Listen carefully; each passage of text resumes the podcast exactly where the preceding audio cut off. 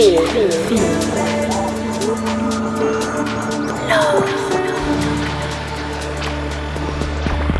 listen.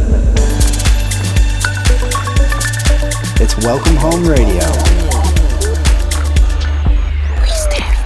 Hey, what's up, everybody? David Home here. I hope you're doing well. You are listening to Welcome Home Radio, episode 102. Thank you so much for joining me. I'm super excited. This weekend, I'm heading back to Vegas. I'm playing at the Awe Festival. That's a world of energy. It's going to be great. It's going to be a family affair. So, for those of you in the Vegas area, I look forward to seeing you this Saturday, the 23rd. This week, we've got our 18th guest mix coming to you from our New York friends, Sleepy and Boo. For those of you who aren't familiar, familiar with their name. They, of course, have released on the label before. However, I've known them for many years. Legends in the New York scene, mainstays. They've been DJing forever, and I used to look up to them back in the day when I was cutting my teeth.